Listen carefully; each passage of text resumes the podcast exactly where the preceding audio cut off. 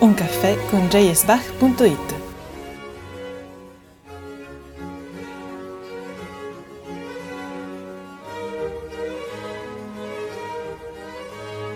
Conducono Chiara Bertoglio e Maria Borghesi. Benvenuti anche questa volta a un caffè con jsbach.it.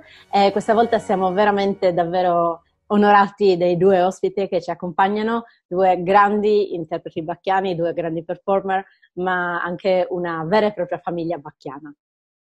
So once again, we welcome for, to our new episode of Coffee uh, with jsback.it, and we are delighted to welcome today two great musicians, Tama Halperin and uh, Andreas Scholl.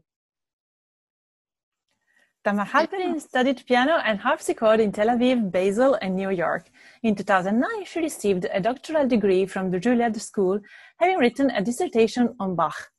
Tamar was awarded the Hessischer Kulturpreis 2016 and recorded for labels such as Decca, Neos, Neue Meister, and Act, including the two-time Echo Award-winning Wunderkammer with Michael Wollny. Her childhood was spent training to be a professional tennis player. Now she lives with her husband and four-year-old daughter in a small village. While Andreas Scholl is a German musician, internationally active as a countertenor, composer, etc. He has won numerous awards and prizes, including the prestigious Echo Awards, and for his composition for Deutsche Grammophon's audiobook of Hans Christian Andersen's fairy tales. Andreas has released a series of extraordinary solo recordings, the most recent being Twilight People, and an album of folk songs in new arrangements, together with his wife, the pianist Tamar Halperin. Among the many others, we would like to see the recording of Bach's cantatas with the Kammerorchester Basel, um, and the many opera by Handel and the sacred and secular works by the greatest masters of the Baroque era. His website is www.andreasscholl.org. So welcome, so welcome once more, and thanks for accepting our invitation. It's an honor. It's nice to be here. Thank you. So we have the habit of asking a personal question first. Could you both share with us a special memory linked to Bach and to his music? Well, um, to be honest, there the music of Bach goes through almost all my memories. So there are a few memories that are not somehow linked to Bach. But one memory that is particularly important for me uh, took place about five years ago when I was pregnant with our daughter. I was six months pregnant and playing continuo for the B minor Mass uh, where Andreas was singing the countertenor solo. We were in Denmark in a beautiful, beautiful, huge cathedral in Aarhus, and the continuos, the cembalo, and the organ were positioned just at the end of the orchestra in front of the choir.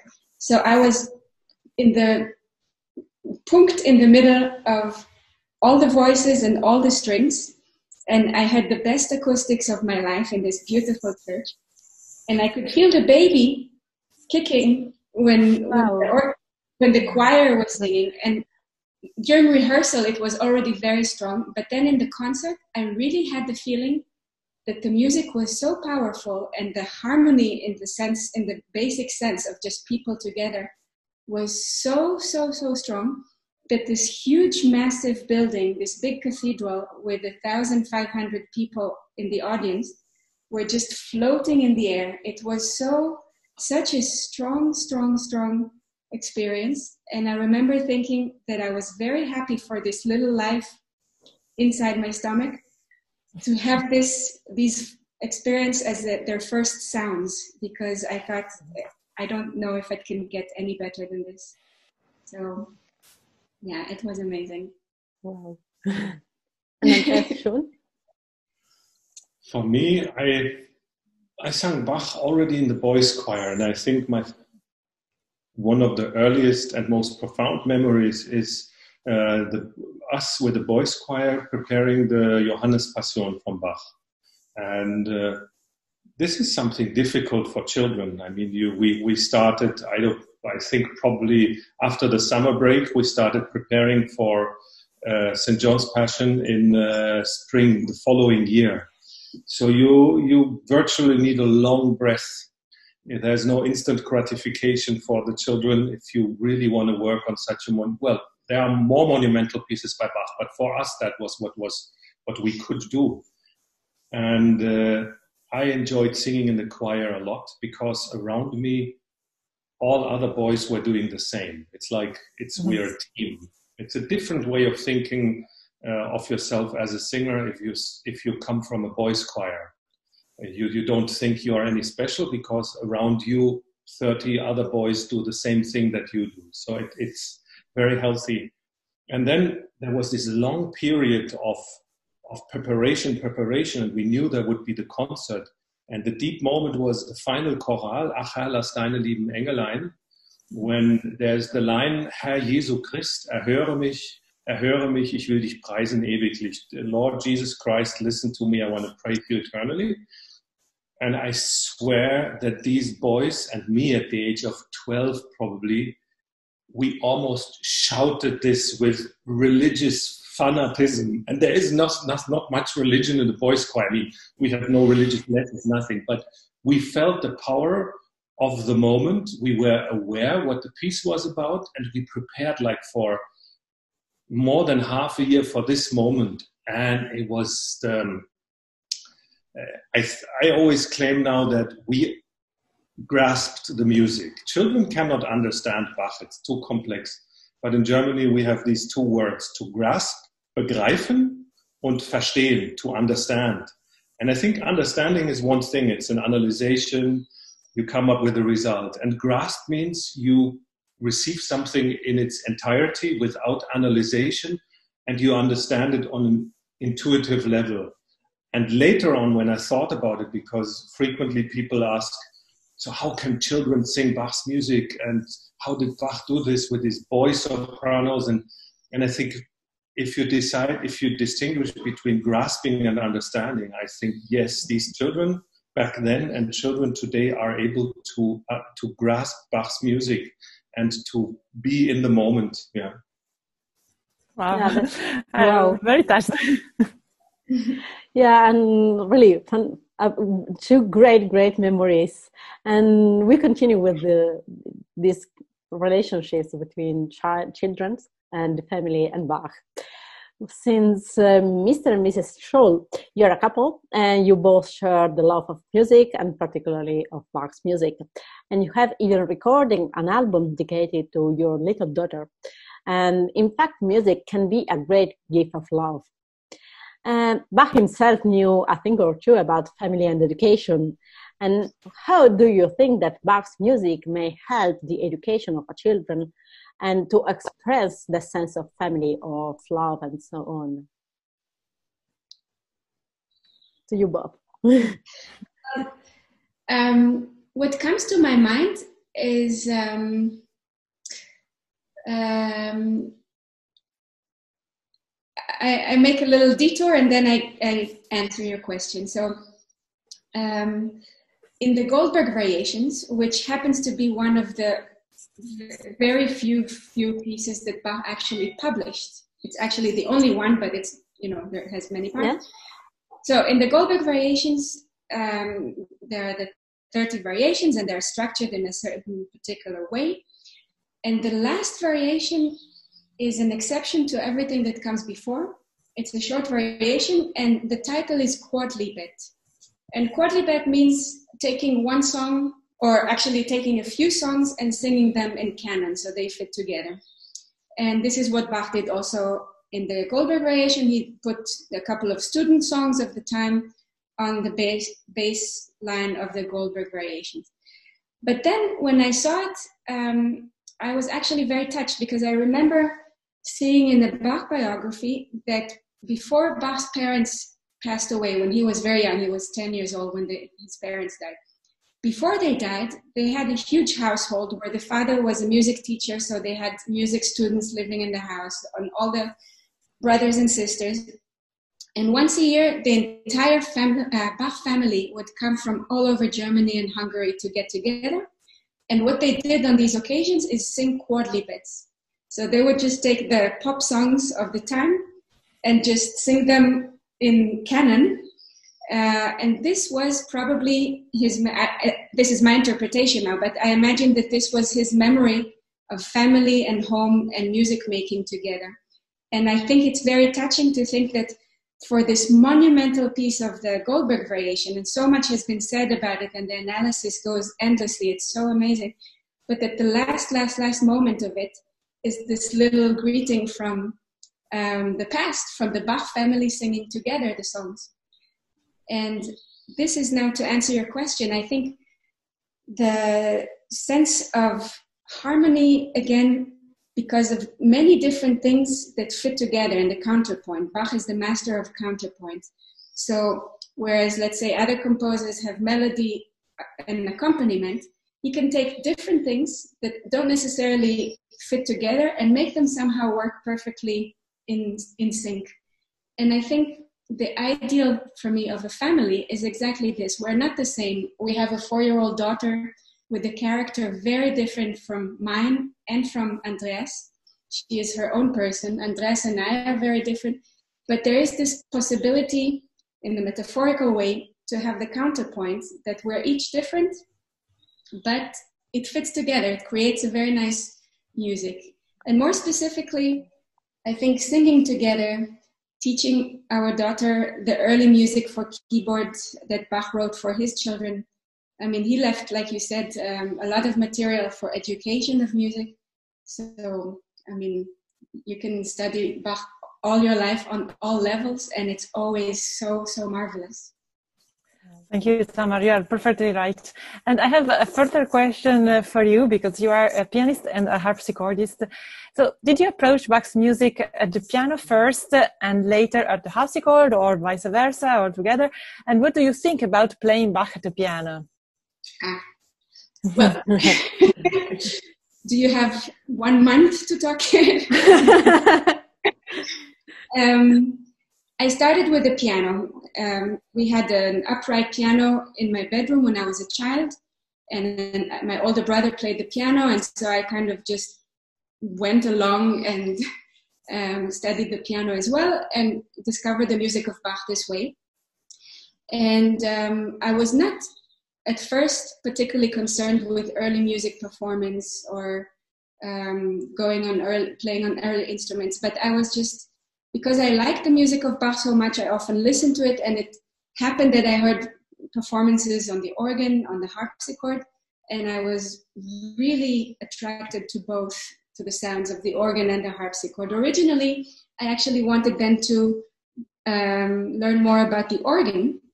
This was when I was a teenager, so I was already in the Hochschule for music, and um, I thought, hmm, I will take organ as a second instrument just to understand Bach better. Unfortunately, being Israeli, the organ is not a very popular or common instrument. We don't have many churches in Tel Aviv, and there were not many people who could teach me the organ. So I dropped the idea, and it was later then that I took cembalo as a second instrument as a default because the organ was not possible. But then very quickly I fell in love with the cembalo, and um, and it was really an eye opener, an ear opener to perform Bach on the harpsichord because I realized how it how it's meant. And then to answer your question about playing Bach on the piano, um, I love very much listening to Bach on the piano. I love playing Bach on the piano, but I'm constantly aware now that this is actually an arrangement because the cembalo and the piano are similar, so the keyboard is the same. So of course you can just move from one to the other, but actually the mechanism is almost opposite. The sound is very different. It requires completely different technique and very different approach to interpretation because of that.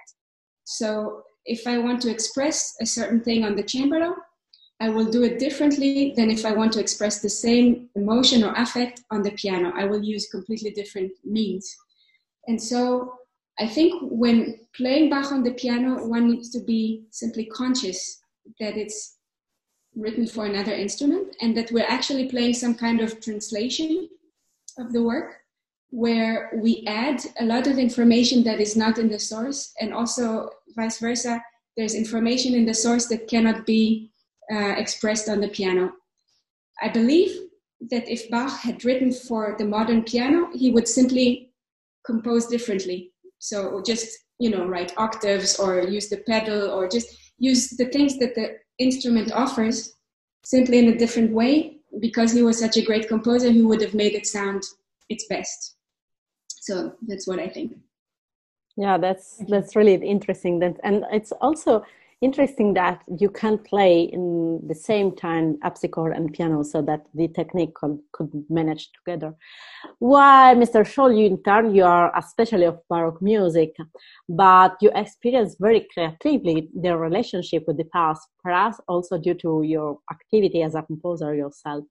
And for example, we are very interested in your album Small Gifts, in which you intervened fascinatingly on Bach's original scoring can you tell us the story of this recording? I think that with Bach, Bach at his time, we know when he performed the same piece again, there were constant changes in instrumentation, transpositions, changes of meters, and it all had not it had nothing to do with that he thought now he has a better idea but it was pragmatic ideas. He said oh the oboist that played the same cantata last year is not available. I rewrite it for traverso flute. And if i write it in traverso flute it needs to be lower. It fits the instrument better. Or i have a different singer. All this. So in a way we we went about in, in, in this direction. We Dorothee Oberlinger, who's a fantastic colleague and, and, and the most amazing recorder player, she suggested to do some Bach pieces, and we experimented with the cantata Vergnügte Ruhe. And um, there's this, this famous second movement where Bach talks about the uh, lost souls. How, how much do I pity the lost souls? And what would you, God, have thought about these poor creatures that lost the way to, to God? And um, so Bach withdraws the bass line. There's no bass line. It's just the viola playing individual notes. And in the original, of course, there would be two organ voices, like two, two voices, but on different manuals. So I've done the piece very often, and I always see that even the good organ players say, ah, it's awkward because we're crossing the hands on two manuals. It would be so much easier. It was written for two manuals and then uh, and then we said, but okay, maybe we we try something with a traverso flute playing the top voice and the organ playing the lower voice. And I did that with Accademia Bizantina in concert a few times, with and. Um, uh, so with Marcello Gatti playing the, the flute and uh, Ottavio Dantone playing on the, on the organ. Yeah, on the organ. And um, and with Dorothee, I said, of course, she plays the recorder. So why the, the, the organ in a way is a simulation of the flute, well if you use the, the labium pipes. And then we we said, okay, let's try it with two flutes, and it gives, of course, a completely different uh, idea to the to the piece. And it's not authentic. I think we can be sure that Bach never performed a piece with two recorders playing these solo voices. But to me, it is absolutely justified and it is an adaptation to the abilities of the orchestra. So if you don't have the, uh, or if you, if you have two excellent uh, recorder players, uh, then they should play in this cantata. So this is how we kind of rearranged it. Well, I think it's a great idea to interact so creatively with Bach. And in turn, uh, Mr. Halperin, you are not only a famous performer, but also a scholar. And in your thesis, you developed a deep analysis of the use of keys and tonal plans in Bach's music. Did the idea come to you as a scholar or as a performer? And how did your research impact on your performances? Um, definitely, every scholarly idea that I have on Bach comes from performance because mm-hmm. this is my first identity.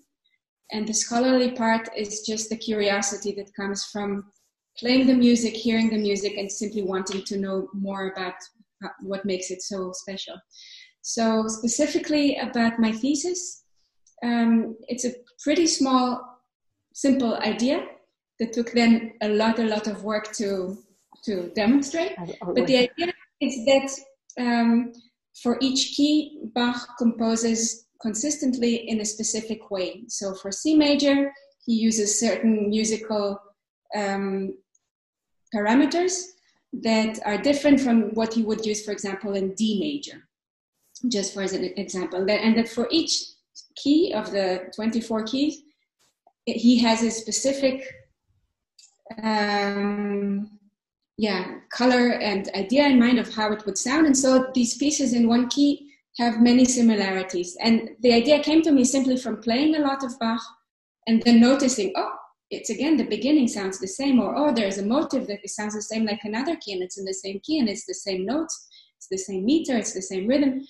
So then i set out to go through all the music and show all the similarities, see that there are some exceptions, explain why the exceptions are there, do the history, why I believe this is so. So this is the whole scholarly work, but it comes from performance. And the implications that it has for me are also on performance in this way.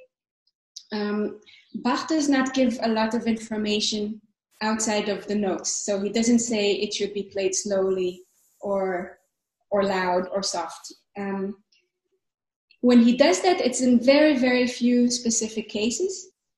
But then, these, for example, he could put in a, a G major piece presto, and then this G, this G major piece um, has very many similarities with another piece that is also in G major, has the same meter, has the same rhythm, has similar melodic motives, similar, similar figurations, but it doesn't have the title Presto.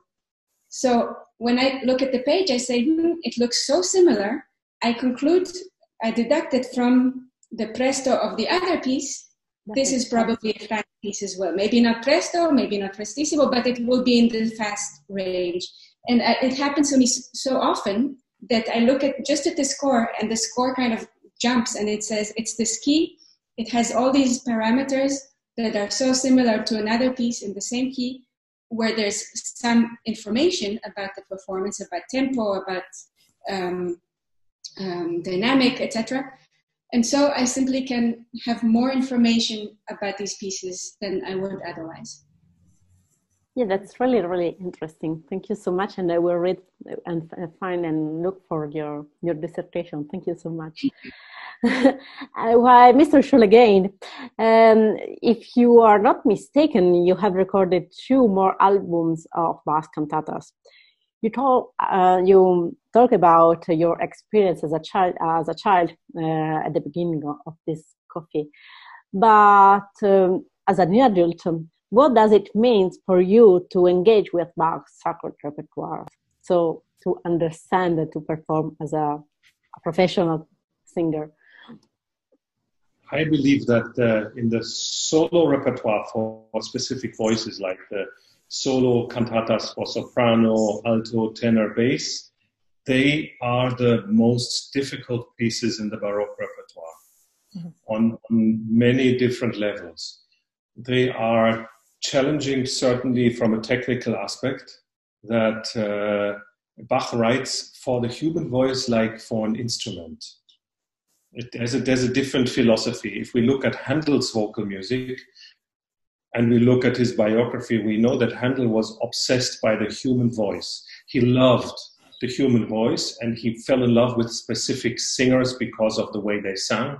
He traveled from London to Dresden just to hear one specific castrato and then he signed him up for London. So, and Handel would always write for a voice in a way that he says, I know your weaknesses, I know your strengths. So I write something specific for that singer that brings out the voice at its best.